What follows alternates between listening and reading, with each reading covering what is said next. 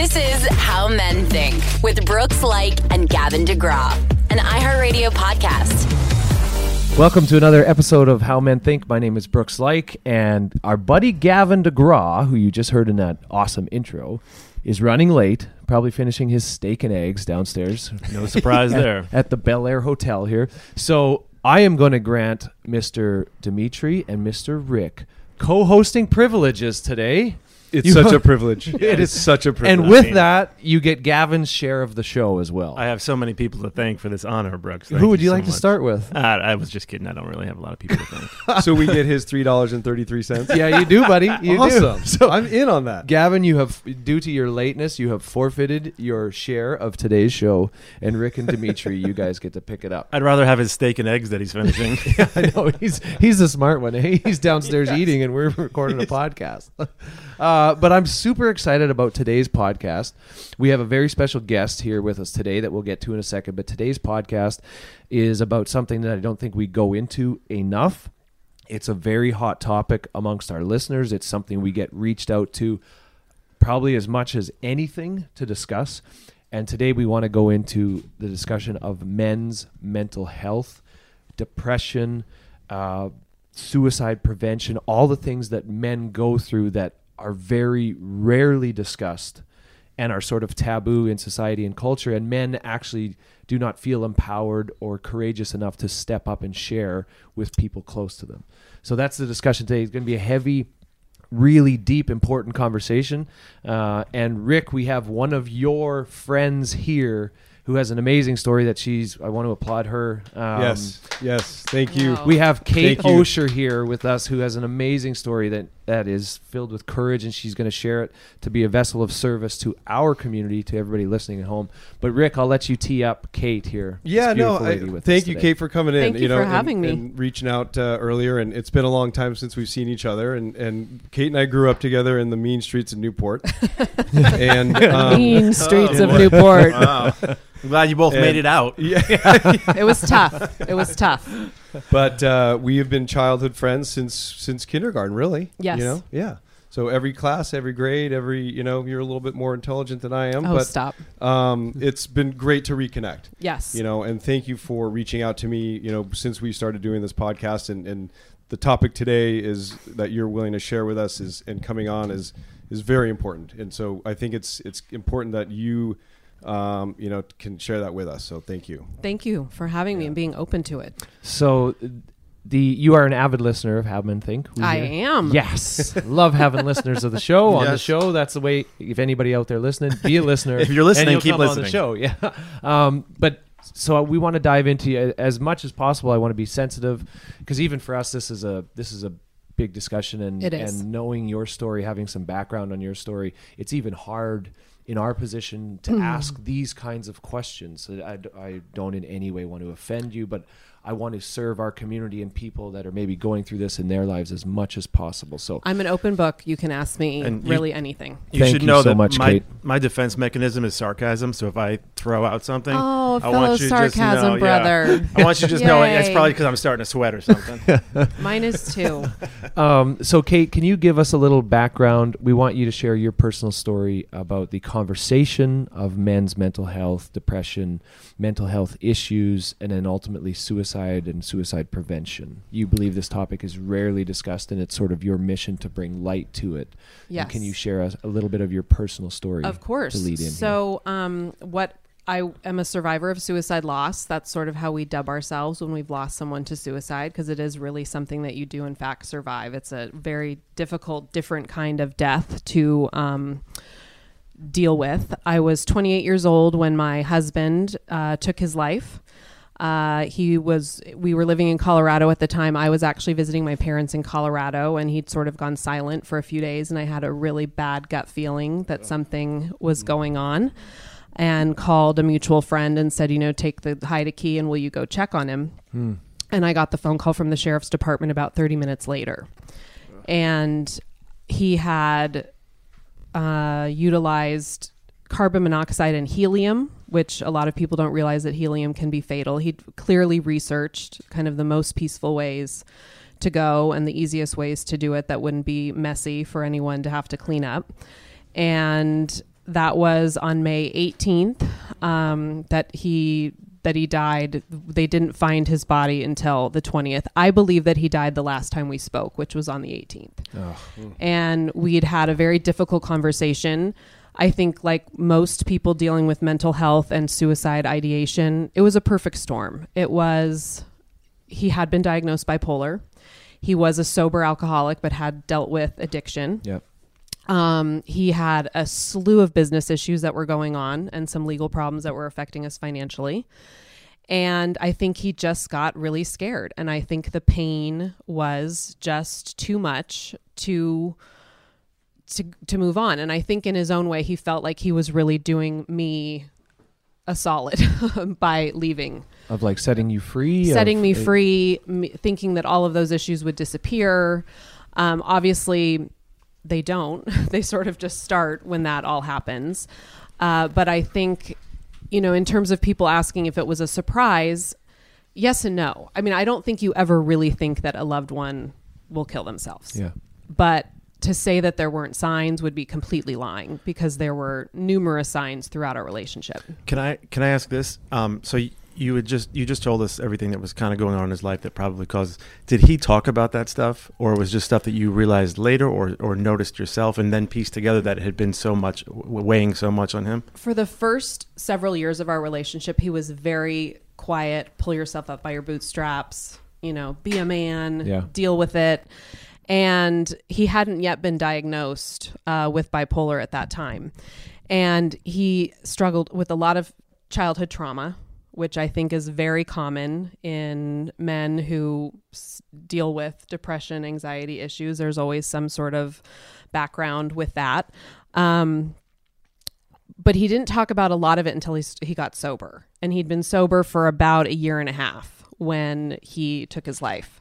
And I do think that with the gift of sobriety came really having to deal with all of the things that he'd shoved down for so many years. Mm-hmm. And I think that is also so many people that we lose to suicide. It's a surprise because we feel like, well, gosh, they were doing so well. I just saw them. They seemed like they were doing so much better. And we've learned, I've learned through the research that I've done since 2002, when this became such a big part of my life, that when you're really struggling in that place of depression or you're really struggling with that place of ideation, you often don't have the energy and the resolve to kind of do what you feel like you need to do to end your life. A lot of people, the suicide comes on the upswing. They're mm. starting to oh, get mm. clarity. They're starting to get kind of an, a feeling of, yeah, this is getting better, but I still remember how bad it was. And I don't want to go back to that place. And so, you know, in terms of risk, I don't think just getting someone help and um, feeling like, oh, now they're on medication, that, that doesn't necessarily take the risk away. Can I ask you one other question about what you touched on first when you started talking? Are do you know of in relation to men or women that commu- commit suicide due to mental health? Mm-hmm. Is there usually a connection between somebody that's bipolar, somebody that's substance abuse, or high stress and anxiety from career? Are those usually connected to that, mm-hmm. or They those- are. So it was almost a perfect a storm. perfect storm and they often say that it's a perfect coming together of it can be health issues physical health issues mental health issues you know untreated mental health issues there have been statistics that say 90% of all suicides have a mental health component to them diagnosed or undiagnosed um, and I, I, I tend to believe that's true. I mean, I, there's a broad spectrum of what mental health issues can be. It can be anxiety, it can be depression, it can be schizophrenia, it can be bipolar. Um, it can be addiction. It can be job stress, relationship relationship stress. Um, you know, Greg and I were not in the greatest place when he died. We were dealing with a lot, and we were still newlyweds, so it was Yeah. just a lot to be dealing with. And the last conversation we had, and it's the voice that's kind of on a play all my life. I had said to him, I said, you know, Greg, I love you and I have stuck with you through all of this and we are going to get through this, but I need you to make a choice.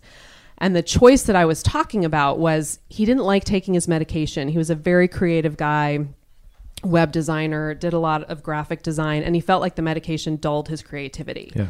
And what I meant by make a choice was I want you to take your meds and I want you to commit to your recovery.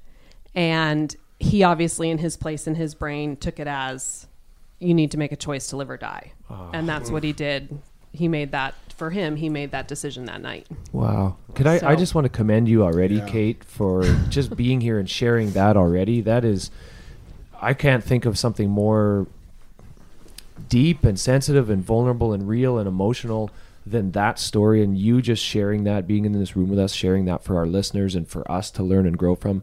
Already, I just want to commend you and say thank oh, you. thank Yeah, you. Thank, you very much.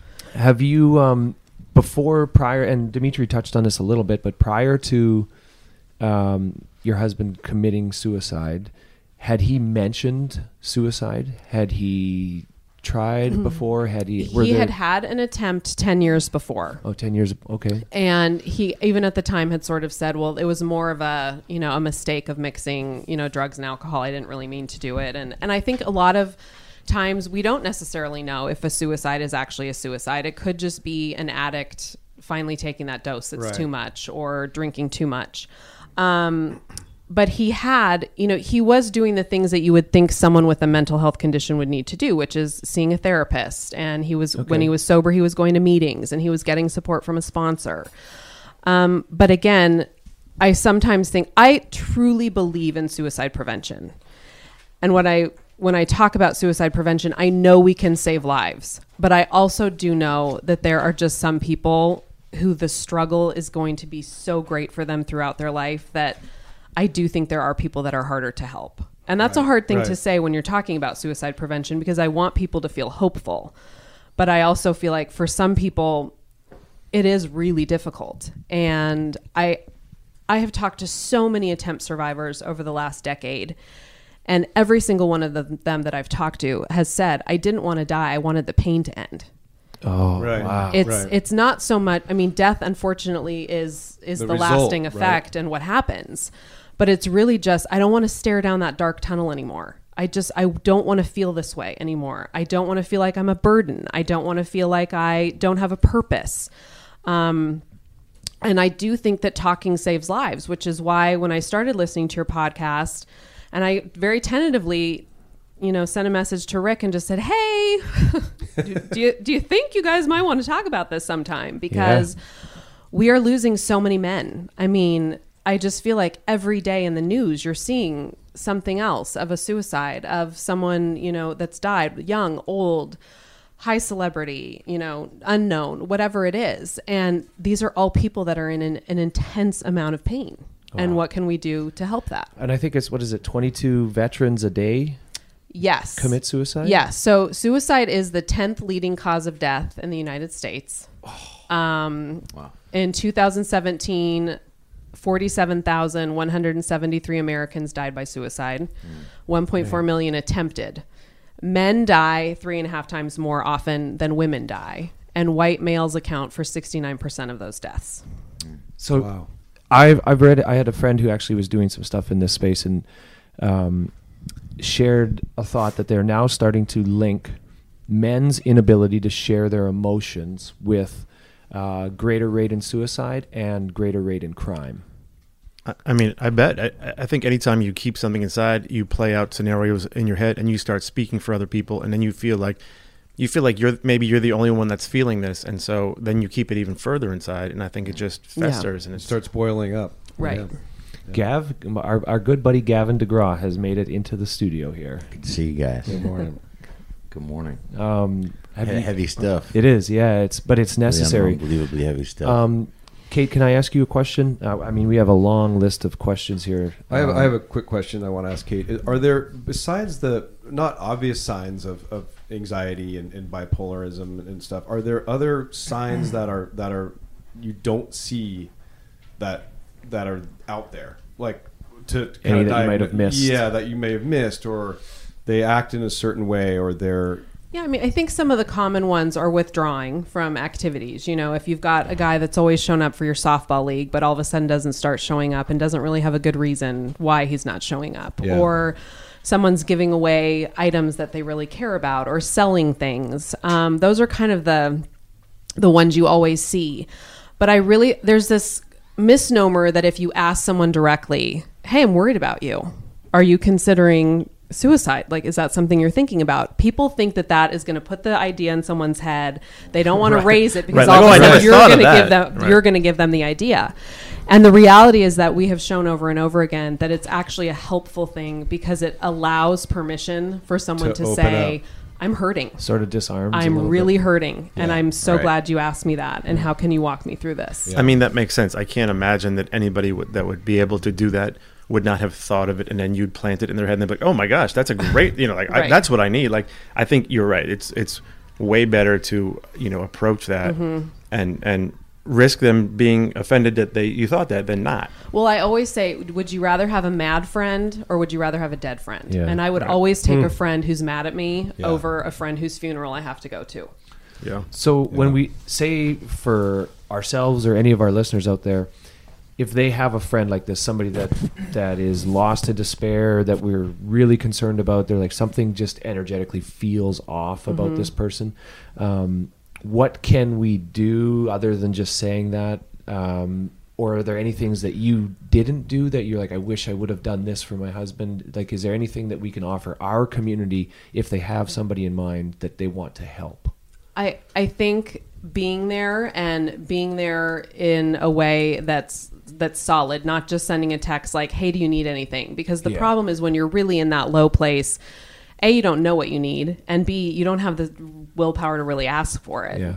Um, so I think it's really showing up and just even sort of being that annoying person if you need to be that person where you're showing up in person, where you're inviting them to do things you know, and even if they say no, you keep following up. If you ask the difficult question, they say, "Yeah, I'm really struggling." You hook them up with a crisis line. There's the the crisis call line, which is 800-273-8255, 24/7. Um, and if you're ever concerned about someone, you can call that line. That line is not just if you're actively suicidal. If you are concerned about someone, you can call that And- line to and- get resources. what- so like, oh, okay. so, so resources. I was gonna say. So what happens when you call that line? Like, do they? when you call um, there's trained counselors and they if you are suicidal they assess the risk risk situation um, and they will talk you through you know until you're either a feeling that they feel like they can let you off the phone because you're no longer they will sometimes you know um, try and if there's someone like with a firearm they try to really work Yeah. through that in a safe way um, and if you're just calling for someone, they will give you, you know, organizations that you can contact and make sure you're also getting the support that you need Yeah, in dealing okay. with that. If you don't want to talk to someone, you can text someone. There's a text line that's 24 7, and you just text talk to 741 741. Teenagers really prefer that mode Yeah. for Yeah. obvious reasons because they're so addicted to their phones.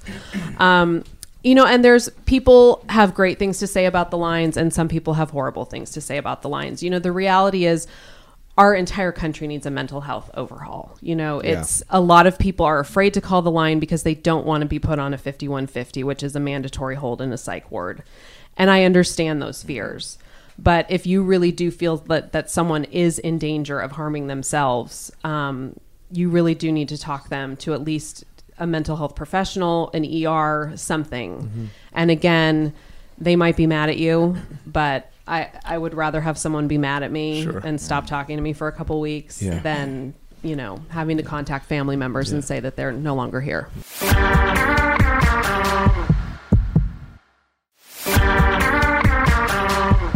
I know. I, I actually know a few people that have taken their own lives, um, and it seems the majority of them it was at a time where there was change coming, mm-hmm. and I think you know sometimes people are excited.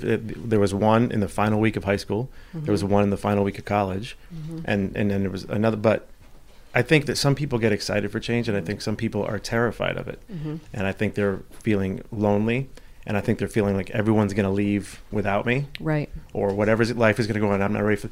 And so it's interesting that I think it's something to keep in mind that when, when there's a transition like that, or there's the, it, it's maybe exciting for everybody, but you kind of got to keep your eye out for people that, that, you know, and, and I'm not saying there was something we could have done or was it, just didn't see it. But, you know, th- th- there's that loneliness factor and when people think they're going to be alone and they just, they just go even further inside their own head. And it's like, that's a tough thing to, to be excited for something. But I think we got to be aware of, of people that are, you know, Definitely. afraid of life moving on without them. Definitely. And I think for as wonderful as social media is, I get to stay connected to friends that I don't get to see very often, like Rick.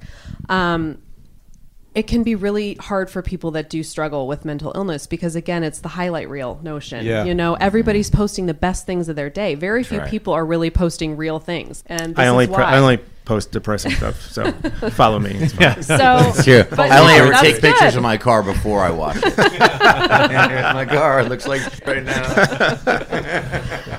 but I think especially with with teenagers, yes, you know that that's one of the risk factors. With middle aged men, it's it's that pressure of I haven't achieved everything that I wanted to achieve, and I've you know, or I can't pay for college, or I can't, you know, it's the pressure. So much of it is either the financial pressure or like you said those those transitions in life that are difficult for some people i mean not everybody has great family support not everybody has a really cool group of friends not everyone has guys they can banter with you know Right. but truth be told do you guys really talk deeply with each other i mean That's why we wanted to start this show.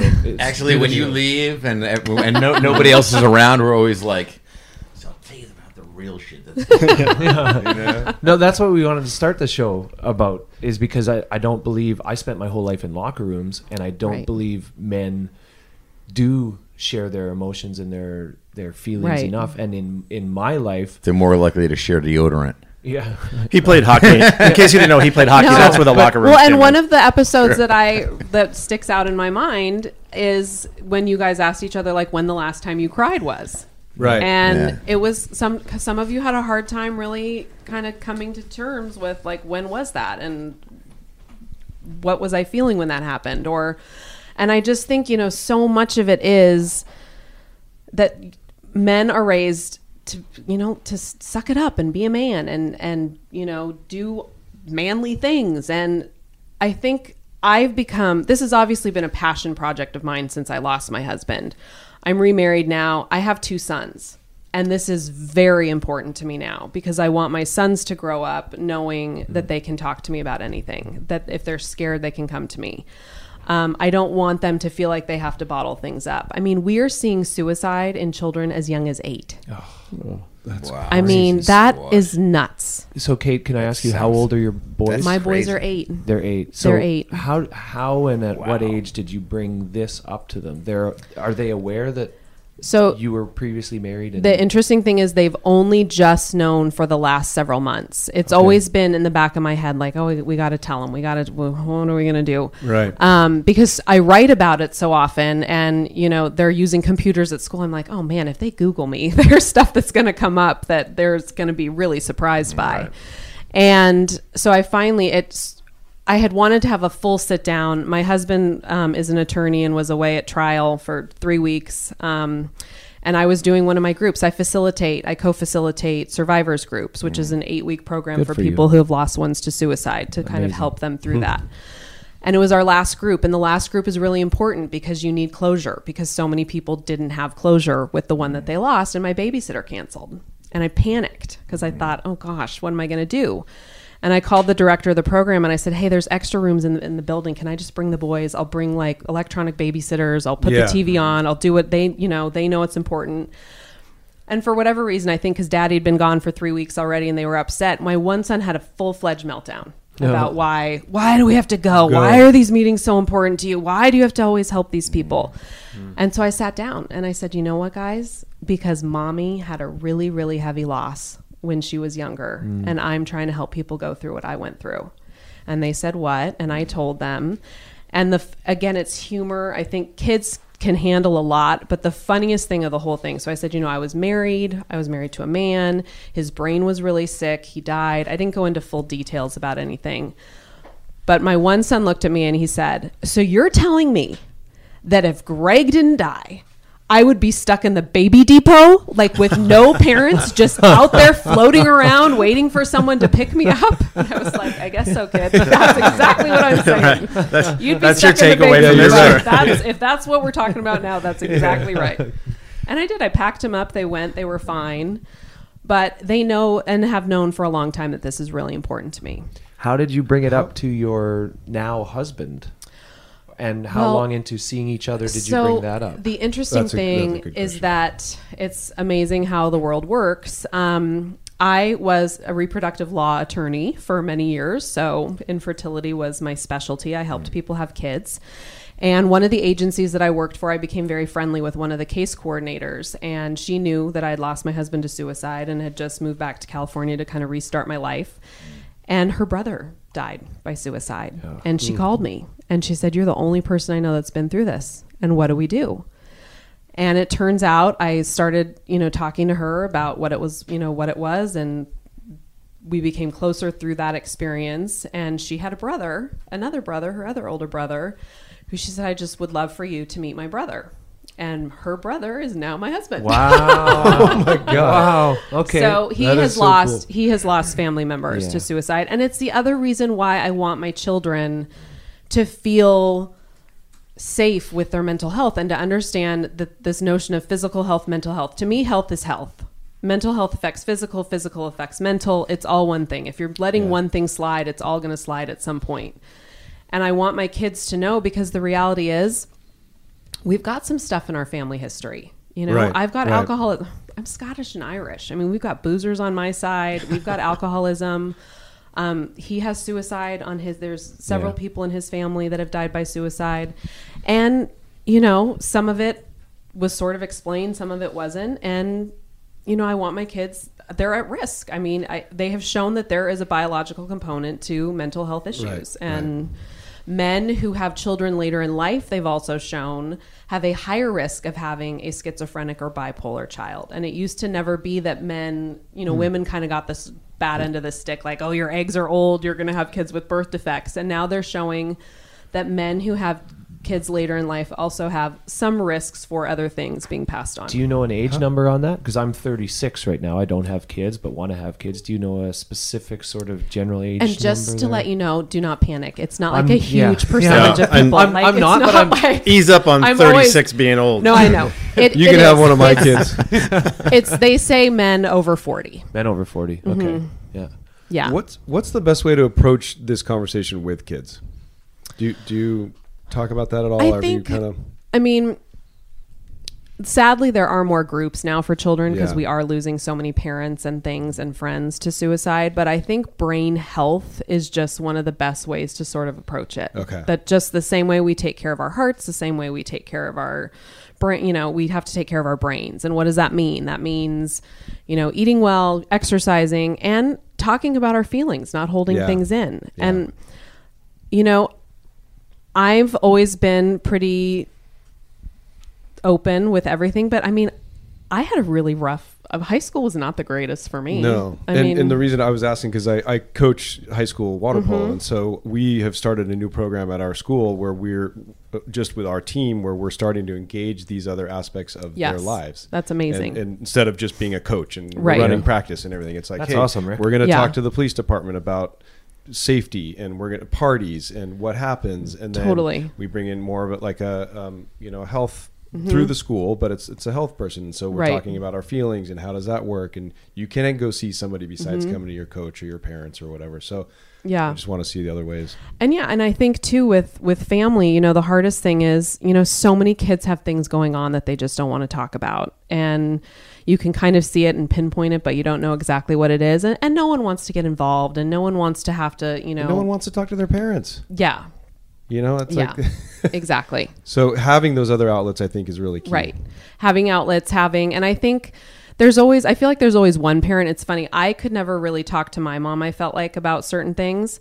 But like all of you guys always came to talk to my mom. Like Yeah. whenever you lost your virginity or did anything, like you were well we always didn't, we at didn't the get into room. those details. I details don't even know your mom. But Yeah. Tell her that I lost my virginity.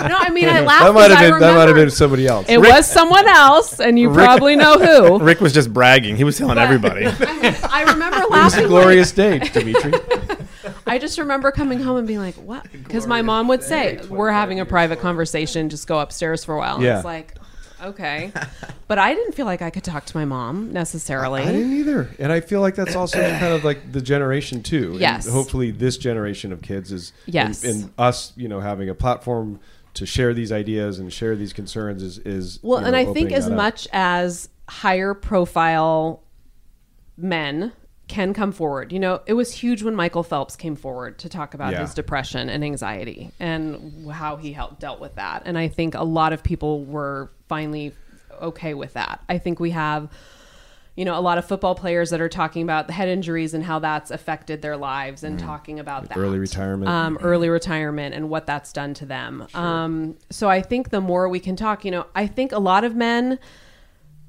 Robin Williams, Anthony Bourdain. I mean, when the f- mm. news first came out, we didn't know a lot. Now we know certain things that Robin Wil- Williams was dealing with. But like Anthony Bourdain, I think so many people just looked at him as like this just lover of life and food and all the Well, things yeah. that you Travel, know. yeah. And then to all of a sudden have him gone, I think a lot of people, men included, took a step back and said, "Oh boy, Right. Right. what do I?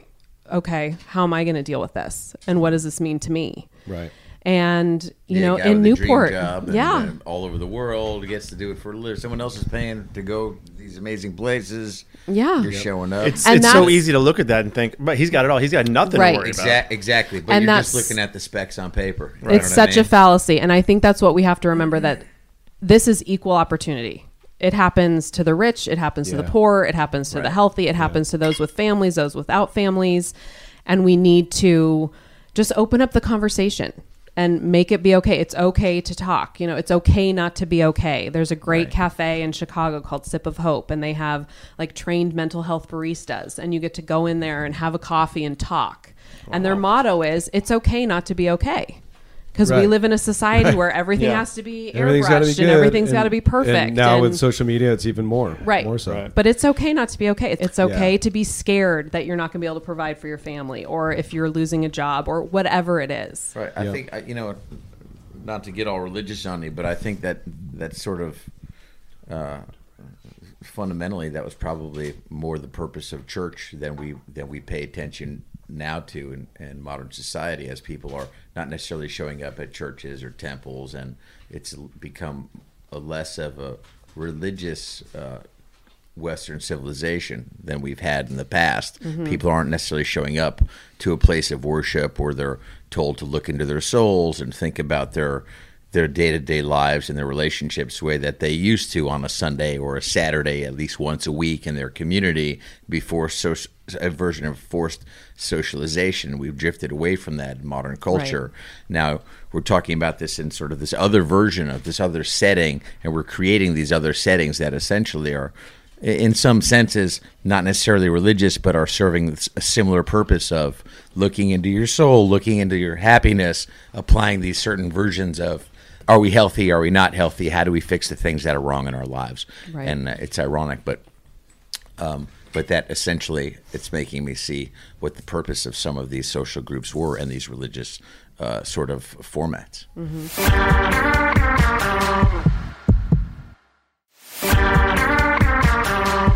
It's amazing when I'm I'm sitting here thinking about in my life, Dimitri, you touched on it. You had people that you know or new that have committed suicide.